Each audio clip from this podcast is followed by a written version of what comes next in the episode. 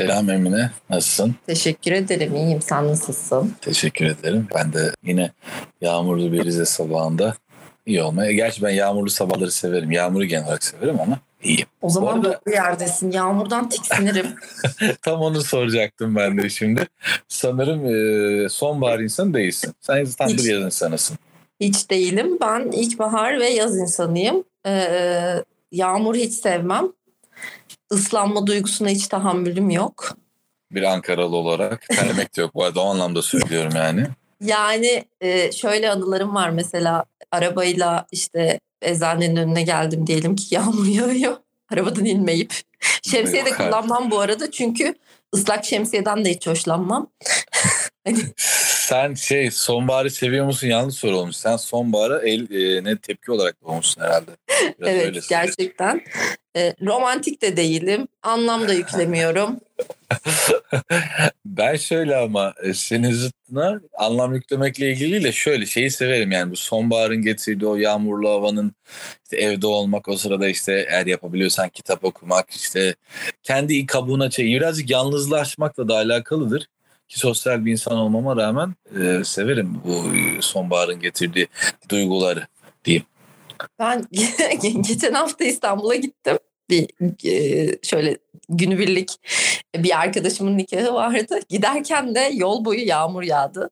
Dönerken de yol boyu yağmur yağdı ve dönerken şey planlamıştım. E, bu Ankara'ya yakın bir yerlerde e, böyle küçücük bir göl var. E, Kartepe Otel miydi neydi? Pardon Kaya Kaya Kaya Green Park. Onun böyle bahçesinde oturayım böyle sandalye açayım biraz kitap okuyayım bir kahve içerim orada mola veririm hem diye plan yapmıştım dönerken ama asla yağmur durmadı.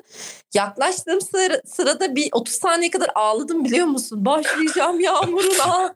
Bu ne biçim Ah. hava? Ya şöyle aslında yağmur zaten senin bütün eğlenmeni kısıtlayıcı bir durumu varmış yani hani çünkü sen çok gezmeyi seven bir insan olduğun için yağmur kısıtlayıcı oluyor senin için. Normal aslında. Ya da Doğru. bilmiyorum bunu yaşıt diye büyüdüğün için bu hani öğrenilmiş çaresizliktir belki benim sonunda bilmiyorum hani. Gerçi evet olabilir doğru. ya burada büyümenin getirdiği. Ama yok ben severim yani yağmurlu havayı severim. Ankara'nın o kupkuru havasıyla hiçbir şeyi kıyaslamıyorum. Ee, bir alerjik ünite hastası olarak ama e, Ankara şey yağmur hoşuma gider benim sevdiğim bir şeydir yani yağmur. Getirdiği duyguyu da severim ayrıca. Romantik değilim ama getirdiği tüm duyguları seviyorum yani. İşte beni düşün yani getirdiği duygudan da bir o kadar tiksiniyorum. Sen bayağı sen evet. Ee, bir de hayır şöyle de bir şey var. Sonuçta şimdi e, sen Amasyalısın. E, yakın olarak Karadeniz'e iklimi nasıl oranın bu arada? Amasya mı? Yok hiç şey değil ya. Öyle çok Karadeniz iklimi değil yani. Değil mi? Ha, Daha karasal. O zaman Evet. o zaman e, problem yok. Evet e, bu hafta e, neyi konuşalım dedik senle biliyorsun. E, ben başlayayım. Tam Senin başla. fikrini alacağım. Sen Dedim daha ki- çok Twitter sevicisisin. Evet ben Twitter insanıyım zaten. Ee, ama bu arada Twitter'da bütün dünyadan çok yani Türkiye'deki gündem zaten çok kabuk değiştirmiyor. Zaten genelde aynı şeyler üzerine tepki veriyoruz ama dünyada Twitter gündemi devamlı değişiyor. Ee, o konuda bir eksiğimiz var diyebilirim. Ee, bugünlerde de en büyük e, Twitter gündemi diyeyim Elon Musk'la Twitter arasındaki bir türlü bir yere varmayan böyle iki ayrılamayan sevgili gibi süren bir süreç var. Kaç ay oldu ya? Valla Nisan ayında e, açıklamıştı diye hatırlıyorum. İlk Twitter'ı satın alma ki ta, tep- e, talep de kendisinden gelmişti bu Evet. arada. E, Twitter'ı alma talebi. Sonra yaza doğru işte almak istemiyorum dedi. Twitter dedi ki hayır dedi sözleşmeler imzalandı dava. İşte şimdi tekrar e, ve sonbaharla birlikte Elon Musk sonbahardan benim gibi sanırım. tekrar duygusallaştı ve dedi ki ben Twitter'ı alacağım rahat olun gibisinden bir şeyler yazdı. Bu sefer Twitter böyle bir işte ama şartlarımız şunlardı gibi şeyler. Şimdi burada esas konu şu benim için e, hatta şimdi yönetimi de değiştirmeyi düşünüyor çünkü çok zorluk çıkardı falan. Bu yönetim değişikliğini yaptıktan sonra Elon Musk'ın kafasındaki birinci e, şeylerden birisi, e, düşüncelerden, planlardan birisi Trump'ın bu çok önemli. Bunu belki Türkiye'de çok önem arz etmiyor ama Amerika gündeminde çok önemli. Trump'ın e, banlanmış, kapatılmış, kısıtlanmış hesabını tekrar açmayı düşünüyor ki bu Amerika seçimleri açısından ciddi bir e, majör etki yaratacak. Onu göreceğiz. Diğeri de tüm dünya insanları için diyor ki Elon Musk ben Twitter'ın e, sahibi olursam insanların daha fazla e, sesini yükseltmesine, daha fazla ifade etmesine Twitter'da biliyorsun şu anda çok fazla hem ülke sadece ülkemiz açısından söylemiyorum kısıtlamalar var. Diyor ki ben bütün kısıtlamaları kaldıracağım. Ortada gri bir alan varsa herkes konuşsun diye bir düşüncesi var. Şimdi sen bu düşünceye nasıl? Benim sorum şu. Bu düşüncenin sonu yani insanlık Twitter'da böyle rahatlarsa, herkes her istediğini söyleyebilirse düşünsel özgürlük anlamında değil, ifade özgürlüğü anlamında. Sence Twitter daha güzel bir yer mi olur? Yoksa daha e, içinden çıkılmaz bir yer mi olacaktır? Sence? Ben bence e, bu yine şey hatırlattı bana hani e, ideal bir dünyada bir yönetici olmalı mı olmamalı mı tartışmamızı. evet, evet. Yani onu ideal da bitirmemiştik bir, ama. Evet. evet, onu da bitirmemiştik ama ideal bir dünyada bence bu bahsettiğimiz senaryo çok güzel.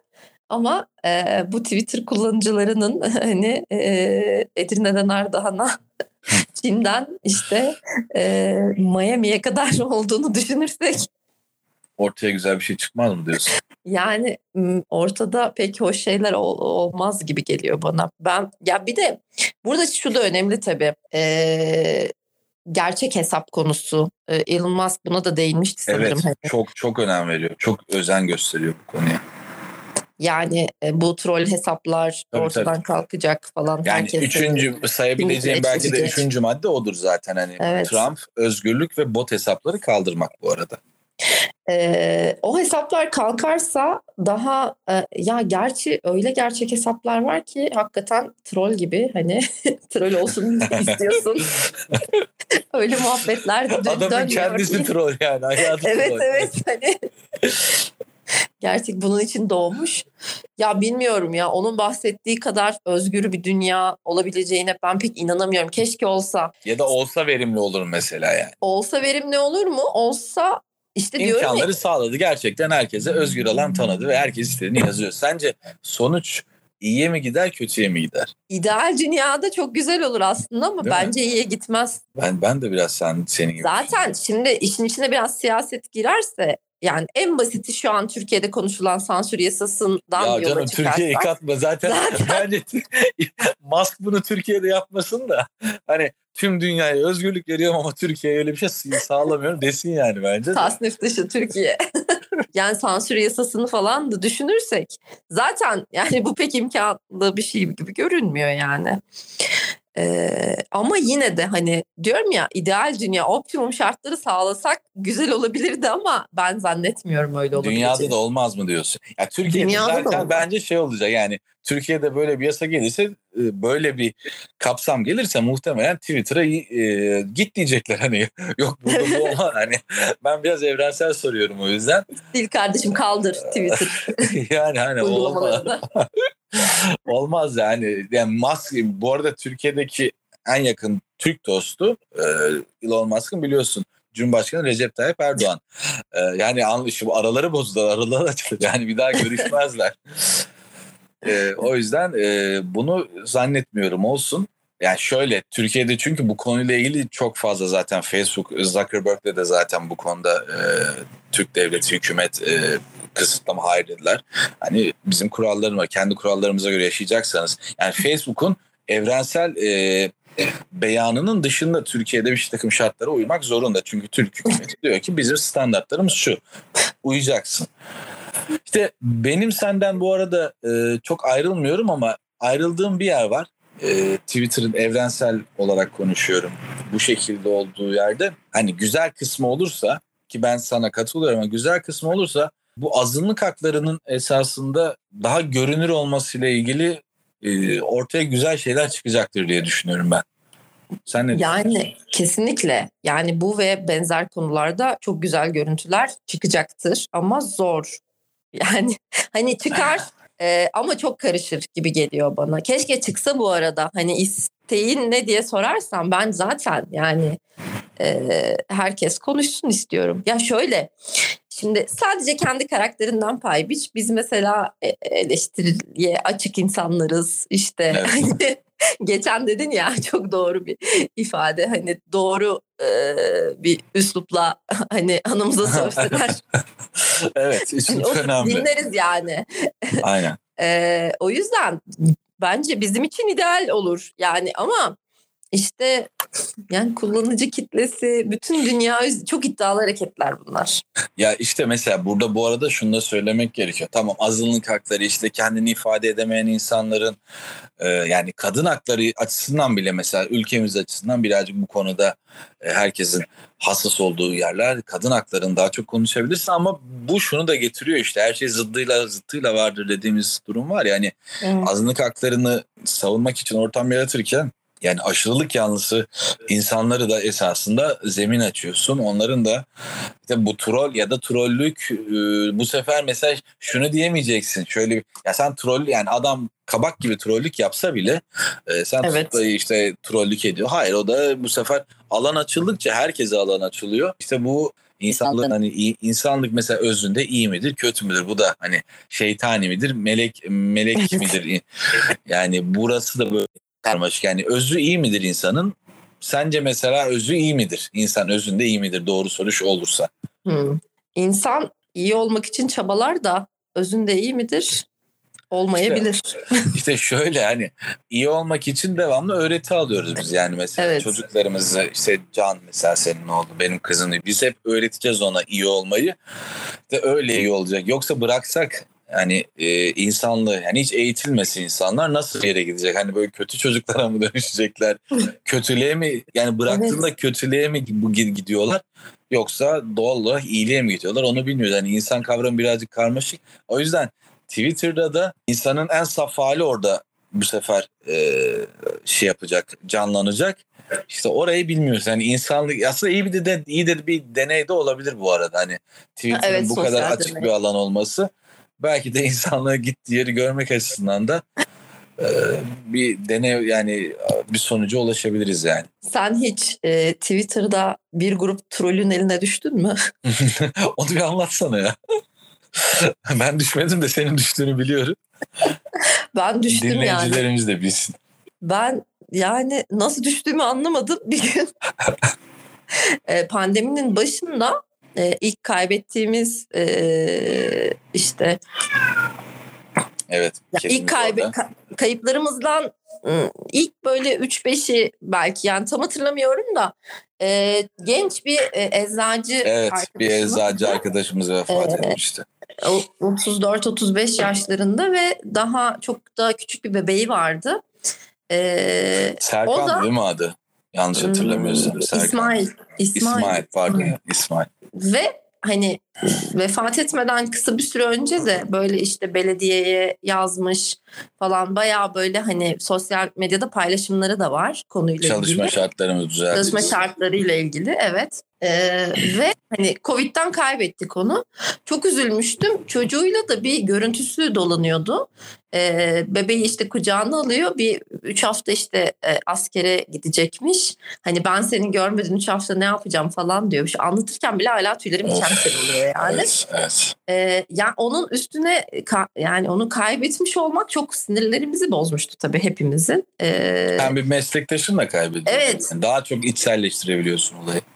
Tabii tabii şimdi o yani o işin içinde olmadan neler yaşadığımızı anlamak kolay değil tabii biz o süreçte. Yani e, şimdi hep şunu konuşuyoruz. Türkiye'nin sağlık sistemi işte Avrupa'ya göre çok daha iyi. İşte Avrupa'da sağlık sistemi çöktü pandemide biz ayakta kaldık. Kaldık da nasıl kaldık? Bunu kimse sorgulamıyor. Biz yani zaten sokak çocuğu gibiyiz. Türkiye'de sağlık sektörü çalışanları olarak. Biz yani bu arada e, e, konuşmam bitince bu Avrupa'daki doktorlar Türkiye'deki doktorları bir hatırlat bana bir şey anlatacağım sana. Tamamdır. Yani biz sokak çocuğu gibiyiz. Biz her duruma alışkınız. Hemen kendimiz bir yön verebiliyoruz. Hemen bir şekil alıyoruz falan. Yani pandemide de e, gerçekten inanın ne eczanelerde ne hastanelerde yani ilk başta birileri sorumluluk alıp da çıkıp da arkadaşlar bugün bunu bunu bunu yapıyoruz. Hani tabii ki beklediğimiz bir şey değildi. Yani buna hazırlıklı olmak kolay bir şey değil. Ben bunların hepsini kabul ediyorum. Ama yani maske takmak bile zorunlu hale gelmesi bile ne kadar sonra çok akla uzun, gelen bir durumdu biliyorsun. Uzun. Ya ben e, Türkiye'de ilk vakanın açıklandığı gece e, nöbetçiydim. Burada ne yaşadığımı ben biliyorum yani. Ki nöbet dönemleri e, arkadaşlar bu arada Emine'nin sözünü kestim ama korona döneminde nöbet tutmak inanın e, böyle o kadar tedirgin edici bir şey ki akşam eve gitmemeyi çok düşündüm ben. Hani bir nöbet sonrası evime gitmeyeyim hatta eşimden çocuğumdan bir hafta uzak kalayım diye düşünmeleri e, çok yapmıştım ben o dönemde. E, yani tabii biz de başımıza ne geleceğini bilmiyoruz sonuçta tabii. yani. Hani neyle karşı karşıya olduğumuzu herkes gibi biz de bilmiyoruz. E, ama yani bir o kadar da içindeyiz. Ne yapacağımızı bilmiyoruz. Böyle koşullar gerçekten çok kötü ve tamamıyla kendi kendimize bir şeyler yaptık yani. O zaman işte bir şerit çekelim eczanelere. İnsanları içeri almasak mı acaba? Evet. İşte bu plexiler mi yaptırsak? İşte nasıl maske kullansak? Gözlük mü taksak? İşte insanları içeriye metrekareye göre sırayla mı alsak? Yani neler neler. Hava buzu gibi dışarıda. İnsanlar dışarıda beklemek istemiyor. Bunu hala kabul etmeyen, ne olduğunu anlamayan bir sürü belki insan var falan. Ya neler yaşıyoruz bu süreçte? Ya bu insanı o arkadaşımızı bu şekilde kaybetmiş olmak zaten sinirlerimiz çok bozuk. Çok etkilendiğim bir durumdu. Türk Eczacıları Birliği başımız sağ olsun diye bir paylaşım yaptı. Ben de sinirlendim yani kardeşim sen Türk Eczacıları Birliği'sin. Yani bir sorumluluk al bir noktada. Ben de altına şey yazdım. Cümlem tam olarak şuydu yanlış hatırlamıyorsam. Ee, bu kadar mı? Sadece baş sağlığımı dileyeceksiniz. Hani hesap sormayacak mısınız? İsyan etmeyecek misiniz? Bu. Sonra e, o Vatan gün de eczanedeyim yani. Bunu yazdım, telefonu kenara koydum. İşte işime devam ediyorum. Bir yarım saat sonra falan telefonu elime aldım. Twitter'ı da böyle yani yüzlerce bildirim var. Trend topik oldu. Dedim, dedim ki herhalde fenomen oldum yani. Hani bu, bunun hiçbir anlamı olamaz. Çünkü benim Twitter'da çok takipçim falan yok. Yani orayı çok aktif ünlü kullanmıyorum. Evet, biz ünlü değiliz. evet. Ya arkadaş böyle bir baktım bir tane bu sonra ekşi sözlükte okudum. Ünlü bir troll hesapmış. Doktor Emir Bereket. Biri benim bu hmm. yazdığım e, tweet'in ekran görüntüsünü alıyor. Sonra hocam bununla sen ilgilenirsin diye bu hesabı etiketliyor. O hesap da benim bu tweetimi alıyor. Diyor ki sen ne olsun istiyorsun Emine diye paylaşıyor ve altındaki yorumlara inanamazsın ya. Ya inanamaz. Ben yani hani hani yatılı okudum. işte ne bileyim böyle maskülen tarafım vardır. Hani küfre garip bakmam falan hani ama ben hayatımda duymadığım kadar enteresan duymadığım kadar zihin açan mesela küfür yedim o gün orada. Çok garip bir ne olduğunu anlamadım. Bir anda olaylar böyle işte direkt mesajlar geliyor. Beni savunanlar var ekstra oradan küfredenler var. Emine'ye yedirmeyiz grubuyla e, tırnak içinde orospu Emine grubu. evet evet yani. aynen tam olarak öyle yani. Şey, zaten yani ne teröristliğim kalmış. Evet, Ne vatan hainliğim. Bu arada bütün bana atılan bütün tweetlerde de işte Süleyman Soylu Emniyet Genel Müdürlüğü Allah'ım ya. etiketlenmiş. Hayır şey var ya Cem Yılmaz'ın e, bir ske, e, skecinde diyor işte Facebook'ta işte Cem Yılmaz espriyi anlatmayı çok sevmem çünkü kimsenin Cem Yılmaz kadar iyi yapabildiğini düşün. Hani böyle de bir şey var bu arada. Yani Cem Yılmaz esprisi anlatmayın arkadaşlar. Olmuyor kötü. Adam güldürüyor. Siz anlatınca kimse gülmüyor ki. Çoğunlukla da zaten şöyle bir durum var.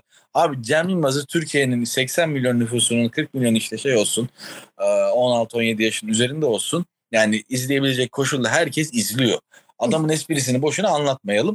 Ben sadece benzeştirmek adına hani e, FBI ne yapsın senin sidikli hesabını dercesine ya Süleyman Soylu'nun da işi gücü bırakacak şimdi hani Emine'nin hesabı hmm, bu ne yapmış arkadaşlar ekibi toplayın diyecek hali yok adamın yani. İçişleri Bakanı bunlarla uğraşmaz herhalde. Herhalde Süleyman Soylu geçerken benim de çenemi sıksın. Vallahi ya ne oluyor falan akıllı ol. Ya işte bu anlamda aslında şöyle bir şey var. Sanırım aslında yaşamış olmanın getirdiği bir şey de bana cevap vermiş de olabilirsin. Yani o kadar da iyi olmayabilir. Yani Elon Musk güzel mi düşünüyor? Elon Musk'ın şu şeyini severim. Adam çok deneysel düşünüyor. Çünkü e, mesela dünyanın en zengin insanlarına baktığım işte Bill Gates, Jeff Bezos Amazon'un sahibi işte teknoloji anlamda söylüyor. Ölmeden Steve Jobs, ruhu şad olsun. Biz benim kendi adıma fenomenim oydu. Ee, bu adamlar arasında bu kadar zengin olup bu kadar deneysel davranan hiçbirisi yok. Yani hep böyle bir e, var olan düzeni işte geliştirmekle alakalı şeyler yapıyorlar genelde zengin. Sana sana tutkulu geliyor ben farkındayım. Heh, bak çok benden iyi tanımladım. Ben Evet. benim Elon Musk'la olan şey adamın böyle Sen diyorsun tutkulu. ki yani bu koşullarda başına neler gelebileceğini de göz ardı Çok- ederek denemek A- istiyor. Helal Bak, olsun. aynen Bence öyle de ya. öyle de. Helal olsun adama yani. Ha sonunda belki hiç beklemediği bir sonuçla karşılaşabilir. Ama o iyi ihtimali oynuyor ya da onu deniyor.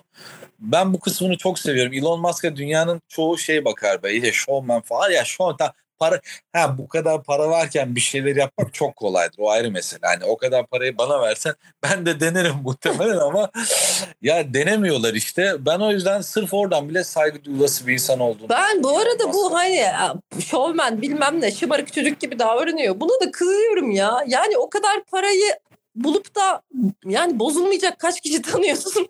Ya ben sana bir şey diyeyim hani kaba tabirle öyle eleştiri yapanlara Elon Musk'ın servetin ondan biri ver. Yani e, şimdi dağıtırlar yani her Evet taraflarını yani. dağıtırlar yani. ya çok kötü dağılırlar ya bence hani çünkü bir de şöyle bir şey var Ee, bu klasik yani bu hani o kadar da şımarık çocuk diyen erkeklerin klasik bir muhabbeti vardır. 1 milyon dolar versen diye başlayıp e, garip garip e, tekliflere varan e, şeyler Evet. vardır.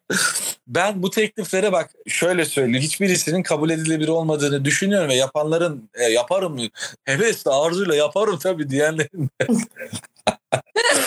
yapmayacağını düşünüyorum. Ayrı mesele hani ama e, bu Elon Musk yani hala göt herifin teki diyenlerin çoğunda ya 1 milyon dolara neler yaptıklarını gördükten sonra hani Değil e, mi? çok da saygı duymaya gerek yok o zaman sizin fikrinize de diyorum yani hani.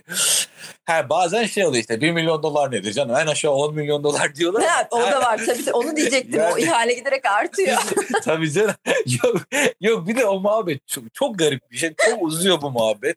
Yani bu evet. çok ilginç bir erkek muhabbeti. Çok uzuyor. Önce fiyatlar yükseliyor. Sonra işte bunu sürekli hale getirmeye duygusu oluşuyor. Yani böyle bir kere de mi olsun? Fiyatlar Kısım kısım. yükseliyor. Bu sefer öteki taraftaki ihale de artıyor yani. Hani peki Artıyor şöyle sonra. de yapar mısın? O da olur. O zaman onu da ekliyorum diyor. Yani o kotu arttırıyor. O da yaparım ulan diyor. Oradan bir tanesi diyor ki ya ne bana 500 bin dolar yeter diyor. Ya, ya çok ilginç ya gerçekten hani diyorsun ki arkadaş e, gerçi bununla ilgili en baba esprilerden bir tanesini yakın zamanda bir arkadaşım yaptı. E, o muhabbetin açıldığı bir ortamda dedi ki teklifin hala geçerliyse 1 milyon dolara gerek yok artık dedi. Dolar kuru çok yükseldiği için dedi. Biraz daha düşürüyoruz kotu dedi. Yani bu ilginç bir erkekler. Yani bunu şöyle söyleyeyim. E, teşviki mesaimi şöyle biraz uzun sürüp de bu muhabbetin olmadığı bir erkek ortamında hatırlamıyorum diyebilirim ya. Değil mi? ben bile kaç kere şahit oldum. Ya çok ilginç yani kadınlarda durum nedir çok bilmiyorum ama biz hani böyle kadınlar çok boş konuşuyor falan filan ya biz neler konuşuyoruz düşününce aslında sizi çok suçlamamak gerekiyor yani. Yok kadınlarda böyle böyle muhabbetler çok dönmüyor ama ben de erkek ortamında çok şahit oldum yani bu muhabbetlere. Ya var bu ama yani bu ilginç yani bu çok ilginç bir şey yani bu konuda kendimizi devamlı bir hani sınırlarınız nedir bir görelim tadında bir durum var herhalde yaşıyorum devamlı çünkü. Bu arada yine e, süre aldı gidiyor. Evet. Daha da anlatacak çok şeyim vardı oysa ki ve merak ettiğim. Ama ne yazık ki 25 dakikayı dolduruyoruz. E, bu hafta da yine e, hem kendimizden hem sizden hem Twitter'dan Emine'nin trend topik olduğu zamanlardan konuştuk. Bir dahaki yayında tekrar görüşmek üzere. Hoşçakalın. Görüşürüz bay bay.